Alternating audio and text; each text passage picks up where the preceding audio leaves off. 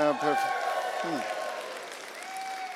Thank you. Somebody was planted and definitely started that. So wonderful, wonderful. Uh, you all sounded way better when you were worshiping Jesus. So I'm just putting it out there. Okay. Welcome, welcome, welcome to the Advent seasons. As we start counting down towards Christmas, we are excited to dig into what could be a familiar story or a brand new story to you in some way, shape, or form as we dive into four different themes over the next four weeks uh, called, you know, the Advent season. So we've got hope, we've got love, we've got joy, and we've got peace and we're going to be having some fun digging into all that. Maybe you noticed, but we've got some Christmas decorations happening, which is awesome. I just want to draw attention and give thanks to all the volunteers that helped spruce up this place. If I was left to do this on my own, it would be a tragedy. Let me tell you that, okay? So, our, in particular, our studio team here has designed our, our Misfit toy shop over here on my right to your left. And what's going to be cool is we're going to be featuring a misfit that we're going to be looking at as part of the Christmas story each and every week. And that, that's my friend Joe right there. We're going to look at uh, Joseph, and it's going to be a lot of fun together. Really quick question Have you ever been on the outside looking in before? Okay, I want you to bring a memory to mind. I'm not going to ask you to share those memories, but I want to bring a memory to mind where you felt like you were on the outside looking in. For me, the first time that I can remember, I was 16 years old. Grade 11, we were in the middle of basketball tryouts. You need to know this about 16 year old Jason. He was wholly devoted to the sport of basketball. I would get up early in the morning. I would go to school early so I could shoot hoops for 90 minutes before my classes started. Then, after school, I would stay for another 90 minutes because I would beg and plead for the phys ed teachers to lend me their keys so I could lower the hoops down, and I would do my shooting routine for another 90 minutes. I was committed to the sport of basketball. Grade 11 year, we were heading into what could have been an amazing season. And wouldn't you know, Little old Jason, well, he was younger at that time, little young Jason got cut from the, the basketball team. I didn't make it. I was devastated. I had trained with these guys, and I think I trained even more than some of the guys that made the team. I remember driving home with my mom, and I was crying because they didn't make a team. All of my friends were on the team, and I was on the outside looking in. Not only that, but my my whole plan for my life completely changed. I was no longer going to make the NBA. It was so weird. That was the moment. Me and Michael Jordan, we have that in common. We were cut by our high school basketball team. He kept going and I didn't persevere. That's the only reason why I am not in the NBA right now. Not that I'm 5'9, not that I'm from Canada or anything like that. It's because I didn't persevere like Michael Jordan. Now, here's the thing when we face one of those outside looking in moments, it, can it can become a wound that shapes our trajectory moving forward, positively or negatively. We, in that moment, are a misfit because we don't know where we belong. So, we're going to be looking at these misfits over this next four weeks in this in this Advent series that we called The Land of Misfit Toys. So if you've got a Bible with you, I want to invite you to turn with me to the book of Matthew, chapter 1, verses 18 through 24. We're going to look into the story of Joseph, this, this adopted father of baby Jesus. So we're going to see what we can uncover together about what it means to be a misfit and what it means to have hope in the midst of these challenges through the lens and the story of Joseph. Just two quick reminders if you don't have a Bible, come see me or one of our staff team at the Next Steps kiosk in the lobby or write into us if you're online and you're like, I don't have a Bible, or you have a version of the Bible you don't understand. We want to gift one to you. We want to gift one to you so that you can have it for yourself, read it, learn from it, study it, ask your questions to your friends and family about it. Or if you have your mobile device, my favorite Bible reading app is YouVersion, and we actually use that every single week here at Sea Road. If you open up YouVersion Bible reading app and click on the More section and the Events section, you can go and see a Sea Road live indicator and that happens every Sunday, and then it, and then it goes stale afterwards. So if you go back on like a Wednesday and you're looking for it, it's no longer there. It's only live on Sundays. And what you could do is follow along on our sermon notes, get some ideas there, some of the points and thoughts, and figure out how long you're going to have to suffer in the, in the next few moments. Verses 18 through 24, they read like this from the book of Matthew. This is how Jesus, the Messiah, was born. His mother Mary was engaged to be married to Joseph. But before the marriage took place, while she was still a virgin, she became pregnant through the power of the Holy Spirit. Joseph, her fiance, was a good man and did not want to disgrace her publicly, so he decided to break the engagement quietly. As he considered this, an angel of the Lord appeared to him in a dream. Joseph, son of David, the angel said, Do not be afraid to take Mary as your wife, for the child within her was conceived by the Holy Spirit, and she will have a son, and you are to name him Jesus, for he will save his people from their sins. All of this occurred to fulfill the Lord's message through his prophet. Look, the virgin will conceive a child, she will give birth to a son, and they will call him Emmanuel, which means God is with us. Then Joseph woke up, and he did as the angel of the Lord commanded and took Mary as his wife, but he did not have sexual relations with her until her son was born, and Joseph named him Jesus. So for some of that, for some of us, this might be a familiar portion of the Christmas story. For others of us, maybe it's brand new. In either case, we're going to have a little bit of fun here together as we uncover what does Joseph have to do with this idea and theme of misfits and Christmas and hope and all that good stuff. Really quick question about Joseph. If you're familiar with this character of Joseph, you've heard about him. He's known to have a certain vocation. If you know what that vocation is, just yell it out at me. Carpenter. Carpenter is this English translation from this word. We're going to do a little bit of word sleuthing here. The actual word that we get carpenter from is a Greek noun called tekton. Now, tekton is super fascinating. It means um, a variety of different things, including my favorite expression, which is actually builder. So, Joseph's job would have been to build great things. When we think carpenter here in North America, we think a woodworker, and that is part of what a builder can do, but it's not the only thing a builder can do. What's really fascinating is, as you study the life of Jesus, he talks a lot about stones and rocks and different things. And that's probably because he was also trained to work with those materials in addition to working with wood and all these other elements that were at play in his environment. And so Joseph was this trained builder. He was able to craft things and make things. He was a fascinating individual. How we get the word carpenter is in the 1500s when we get our first English translation of the Bible. We looked at the Latin text and the German translation, and we were like, oh, we need a great word to describe what it means to build things. And we selected the word carpenter.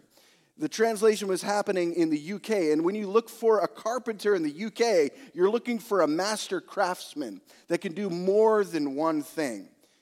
It's fascinating to understand this is, this is the realm and the environment that Joseph would have raised his adopted son Jesus in to be a builder just like his dad. Now, there's two parts of this story that I want to highlight for us. The first is this dream crushing moments dream crushing moments. Imagine being Joseph in this scene and in this scenario where your fiance comes to you and say, "Guess what? We've got to talk." All right, what are we talking about? I'm with child. Say, "What?" See, Joseph knows how babies are made, and if you don't know how babies are made, please go ask your mom and your dad after Sunday, and they will instruct you how, how babies are made. And so Joseph knows how babies are made, and, and there would be a sense of betrayal, violation, frustration, anger, angst, a whole bunch of stuff, sadness, grief. When you hear that, like if Bonnie would come to me and say, Jason, we're pregnant. And I'm like, wait a minute, what do you say, we? What's going on here? I don't remember participating in anything. What is happening right now? We already have five kids. Please don't make it six. Those would be some of the thoughts running through my heart and my mind. Anxiety. How are we going to pay for this? What are we going to do? Well, Joseph, it took it to a whole nother level because culturally speaking, there was an expectation that when a husband and wife would get together, that would be, uh, there would be purity before the marriage bed. There was an expectation that children wouldn't be conceived until actual, the actual union would, would be connected and viable and so, in this scenario, when Joseph's like, Listen, I know that you and I, Mary, have not slept together, and you're telling me, you're telling me that you're pregnant, and that's a supernatural thing. Okay. Talk about a dream crushing moment. See, in order to, to win Mary as his bride, there would have been a family to family negotiation that had taken place where Joseph's family and Mary's family would have talked about what it looked like to merge their two families together. It's not just a one person, a, male and a female involved in this conversation. There are, are different variations and ripple effects of the community involved in this family, small towns in which they grew up. Everyone would have been kind of noticed what was happening. Like if Mary was walking through the market and everybody knew that she was promised to Joseph and another, you know, another bachelor was like, noticed her and said, Ooh, I would love to marry that gal. She was spoken for. She was off limits. She was betrothed to somebody else. So there's this layers of connection that are sometimes foreign for us here in our world today because our, our culture is different. And so to have that initial conversation where Mary is telling Joseph, probably with a lot of joy, but maybe some fear and anxiety, hey, I'm pregnant. Usually that should be an exciting thing for a couple to experience. And in this moment, probably wasn't. Here's what else we know about Joseph is he loved her so much that instead of dragging her out in a public way to humiliate her and her family and everybody else, he decided that what he was going to do and the best way forward was just to end the relationship quietly. That was his dream crushing moment. Everything that he had thought that they could do and they could start their life together, it was going to look different moving forward. If you talk to a couple that starts their marriage with a child already, marriage is hard enough. You add a third person into that environment, one that's really needy and needs all the attention and gets all the cuddles and all the kisses and all the diaper changes, like all that stuff it can be hard to create a layer of connection and a layer of intimacy as a young couple. And that's exactly what is happening to this couple. This dream crushing moment. We weren't prepared for this, and now we are in it. When we think about our own moments where we've been left on the outside looking in, our own dream crushing moments, maybe we can have some sort of affinity and emotional connection to what Joseph may have been experiencing where we too can feel the depths of depravity in that space and at that time and in that way. Where we too can ask questions of ourselves and questions of a God that we know and serve, or questions of a God that we maybe don't even believe exists. Why did this happen to me? Have you ever asked that? Why did this happen to me? Why now? Why in this way? Why are you doing this to me? See, the truth is, in life as a human being, you will experience a dream crushing moment, something that you are unprepared for. Maybe it's the loss of a child. Maybe it's the loss of a relationship. Maybe it's a financial crisis. Maybe it's a loss of vocation. Maybe it's a pandemic that you never planned for. Maybe it's a shift and a change. Maybe it's being overlooked in your vocation for a promotion. And in those dream crushing moments, there's an invitation behind it all an invitation to think differently, to hold on to hope in the midst of the pain and the suffering and the chaos. So, Jason, how do you recognize that you are in a dream crushing moment? If something is not going the way that you thought it would, that might be a dream crushing moment. 16 year old Jason, who had mapped out his post secondary trajectory, knew which schools that he was looking at to go to to play basketball and hopefully get a scholarship to cover his tuition fees. Jason, in that moment, knew that that was no longer a reality. This game that I devoted my life to, given myself for, gotten up early, like a teenager that gets up early to do something. Come on. That's special. 5:30 a.m. to ride the bus, to take the train, to ride another bus, to get to school to shoot for 90 minutes. And in that moment, everything faded. I didn't know who I was. And I got to think that Joseph was in a very similar way, in a similar framework of mind. Where he didn't know where he was. He was a builder who was getting ready to marry the love of his life and start a family together and do all these incredible things, and now she's pregnant and he had nothing to do with it. For some of us, when we face a dream crushing moment, what ends up happening is we nurture that wound and let it fester. What happens over time in our human bodies, if, if I were to cut my finger right now and I were to not tend the wound and I would nurture that wound and keep it open, over time, things like gangrene can set in.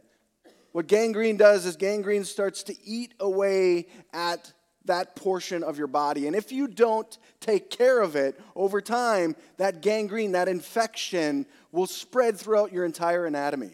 It's like when you're doing trauma intervention with somebody in the ER you're always looking for how infection spreads. And when the infection gets into the bloodstream, it can land anywhere in the anatomy.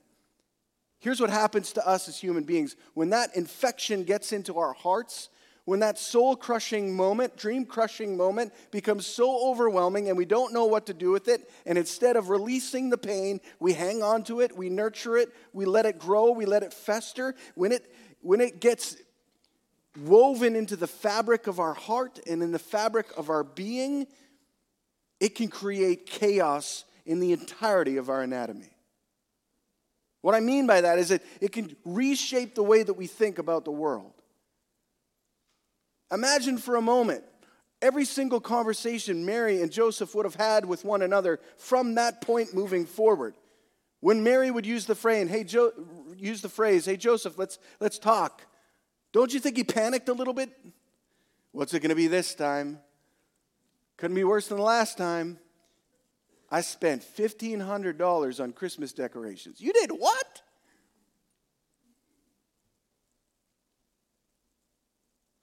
That's what happens when we hang on to these dream crushing moments and let them define who we are. Joseph could have been known as the guy who was left on the sidelines the guy on the outside looking in. He could have, he could have not known and recognized that he had a vital role to play. And it's right in that moment of depravity, that moment of pain, where God meets him and speaks to him supernaturally through a dream. And he speaks directly to Joseph's fear. Joseph, don't worry. Mary is pregnant with child conceived by the Holy Spirit. See, when we allow our dream crushing moments to be more of an invitation to understand what's going on around us or inside of us, what we're going to find out is that God is going to speak directly to that wound and to that pain. That doesn't mean it diminishes the wound and the pain in any way, but it reframes it in the mindset and in the eye frame of eternity in the mindset and in the character of God. If God says something, God's going to follow through on something because that's who He is. He's not like us, He is perfect in every way. And so this dream sequence happens, and it's at that moment that Joseph changes his reality from a, a dream crushing moment to hope infused trust. Hope infused trust. Hope is a powerful force in our world, super powerful. Hope makes us do crazy things. I hope that when I'm done today, my family will still love me. I hope that when I jump into the St. Lawrence River, a shark will not eat me. I hope that when I tell this person that I love them, that they will receive my overture of love and return it. Hope makes us do crazy things, wonderful things, but sometimes really crazy things. Hope infused trust. Hope in this moment makes Joseph put aside all of the pains and the wounds that he was carrying and trust that God has got a bigger plan in mind than what he can see in the moment. And so Joseph takes all these broken, tattered things of what his present and his future represents and trusts that God is going to make something beautiful out of it. See, without Joseph, there's certain key parts of the story of Jesus that just wouldn't have happened. Joseph was known as the son of David. That's how he's referred to in this dream by this angel, messenger from God, God himself. He's referred to as a son of David. That's super important because there are ancient Hebrew texts in the Bible that Joseph would have been aware of where it talks about the descendant, this Messiah that's going to save the world, who will be a descendant of David, the greatest known king of the, the nation of Israel. And David, David was a part of a family line, and he grew up in a small town called Bethlehem. And so all of the, the family members of his lineage would have been aware of this community and this area and this region that King David was from. That's what they were famous for. It's like Cole Harbour, Nova Scotia. It's famous for the birthplace of Sidney Crosby and Nathan MacKinnon. That's it. Nothing else. Sidney Crosby, Nathan MacKinnon. Hey, you're from Cole Harbour. Yes, Sidney Crosby and Nathan MacKinnon are born there. You know? They're the guys that star in the Tim Hortons commercials. That's what it's known for. Bethlehem would have been known for the very same thing, except that's where David was born. This hero of the Jewish community and the Jewish faith, this pinnacle of achievement, this father figure that they would have looked at and looked back on fondly. And so Joseph was a part of that line. He could trace back his lineage to be connected to King David in some way. So without Joseph, guess what? The birthplace of Jesus would not have been Bethlehem. Because here's what happened there was a census that Rome kind of wanted to have. They wanted to understand how many people were in their empire so that they could raise taxes, of course. And so they, they invited everybody to go to their hometowns to be counted. So, as a family member, as a descendant of David, Joseph was invited, and in this case, conscripted to go to Bethlehem with his now pregnant wife, whom he hadn't slept with, so that this child could be born in the place where the Messiah was supposed to come from. See, Joseph had a super important role to play, and he would have missed it if he would have let his dream crushing moment define him instead of allowing it to lead him to hope infused trust. And for you and I, when we are faced with those moments, those memories, those situations, and those circumstances, we have the same opportunity as Joseph to reframe our hurt, our pain, our wound in the light of eternity and in the light of God's character. That is the beauty of Christmas. God is with us, He is Emmanuel.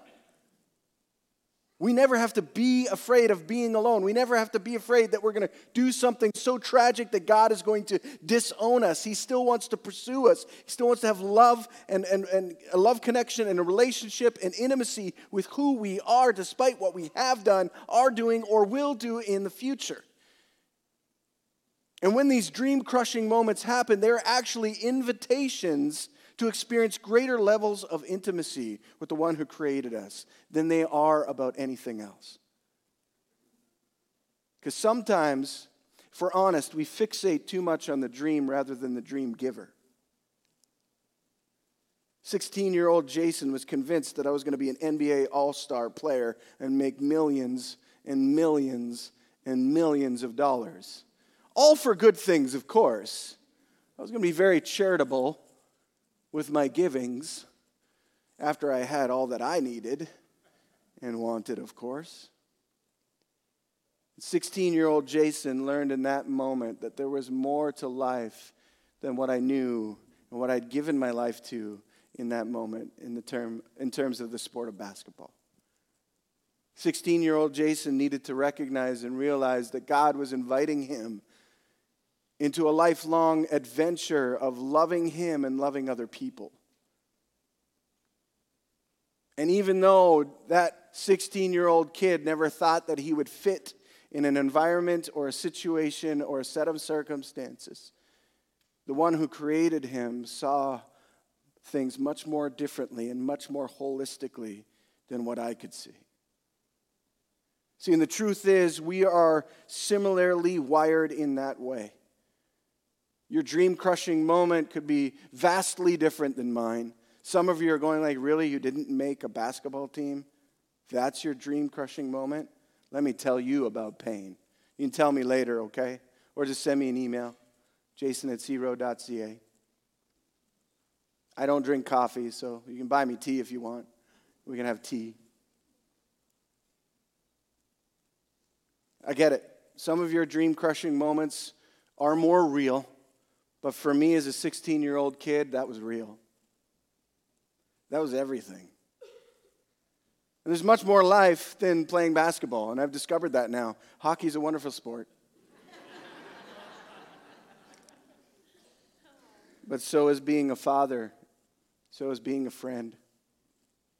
So is being a pastor. So is being a good neighbor. So is being a good citizen. So is being a child of God. In our dream crushing moments, when our pain is almost overwhelming, there are still traces of an invitation to experience a hope infused trust. If we are willing, if we are willing to let God speak right into our wounds, to speak into our pains, to speak into our shortcomings, our misconceptions, and even our misunderstandings. That's one of the main truths and powerful elements of the Christmas season. God is with us. He's not beyond us, He is with us. He's willing to jump into the muck right with you. And He's the only one that can not only pull you out, but also clean you up and restore you. He's the only one that can clean me up and restore me. I can try and do it on my own, but but there's nothing that I can do that will ever be good enough without the power of Jesus working in my life and through my life. It's crazy to think how a baby changes everything, but it absolutely does. You ask any young couple who has desperately been waiting for the moment to be parents, and the baby changes everything. You ask a couple who has lost a child, and a baby changes everything. You go to the grocery store, and a baby changes everything. Everything. Intimacy, connections, a baby changes everything. The cool thing in this story with Joseph and Mary is this baby, and the news about the baby could have changed everything for the worse. Instead, it changed everything for the better. Because there was an invitation to experience hope infused trust. Okay, God, I don't understand how you can do immaculate conception. I know how babies are made. But if, if, Mary's saying she's with child and she's been faithful to me, I'm going to trust you. Not only I'm going to trust you in the moment, I'm going to trust you until after this baby is born, and then we'll try and make babies of our own. That's hope infused trust. So, my question to you here today is simply this Where do you, where do I need to experience hope today? What part of our lives, where is it missing in our lives? Is, is, it, in, is it in a memory? Is it, a, is it in a memory that we've carried with us for decades forward and, and we don't understand why we went, had to go through that experience and we've, we've been harboring the uncertainty, the, the disconnect with Jesus, and even the pain for way too long, and we need hope to be infused in that situation? Is it a pending a pending issue medically? Financially, relationally? Is the fact that you thought that God was going to give you a baby by now and you're not yet with child or don't haven't been provided a child in, in some other means, is that the moment where you need hope infused?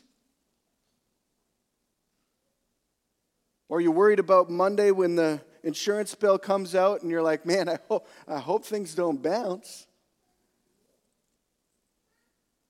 I think that every single one of us could look at a part of our life and see a moment where we need hope.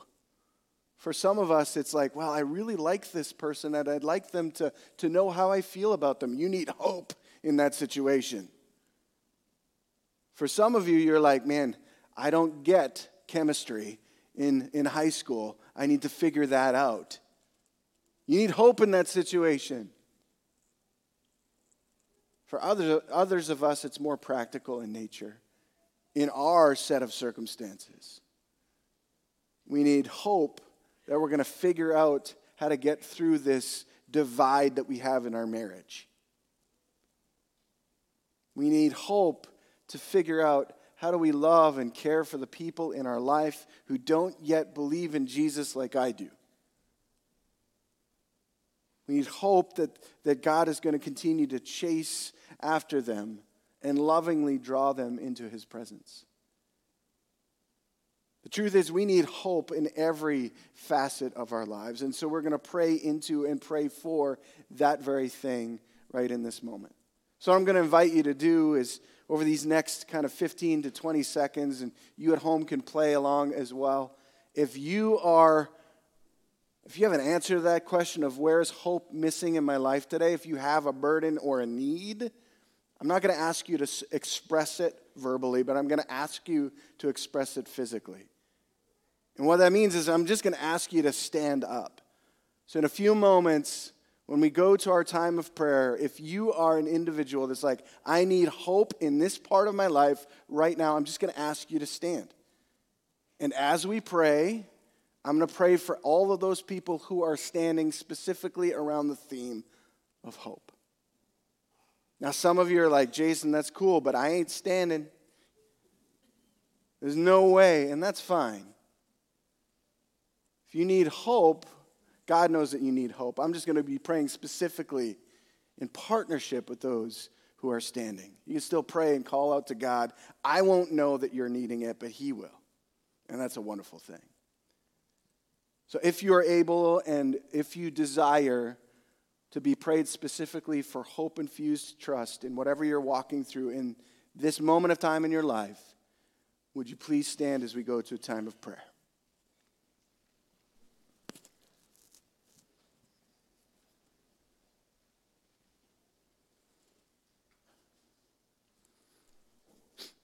Father, I am, I am humbled by the way that you're willing to speak into and through all of the chaos and the messes that we create in our own lives, in the lives of other people.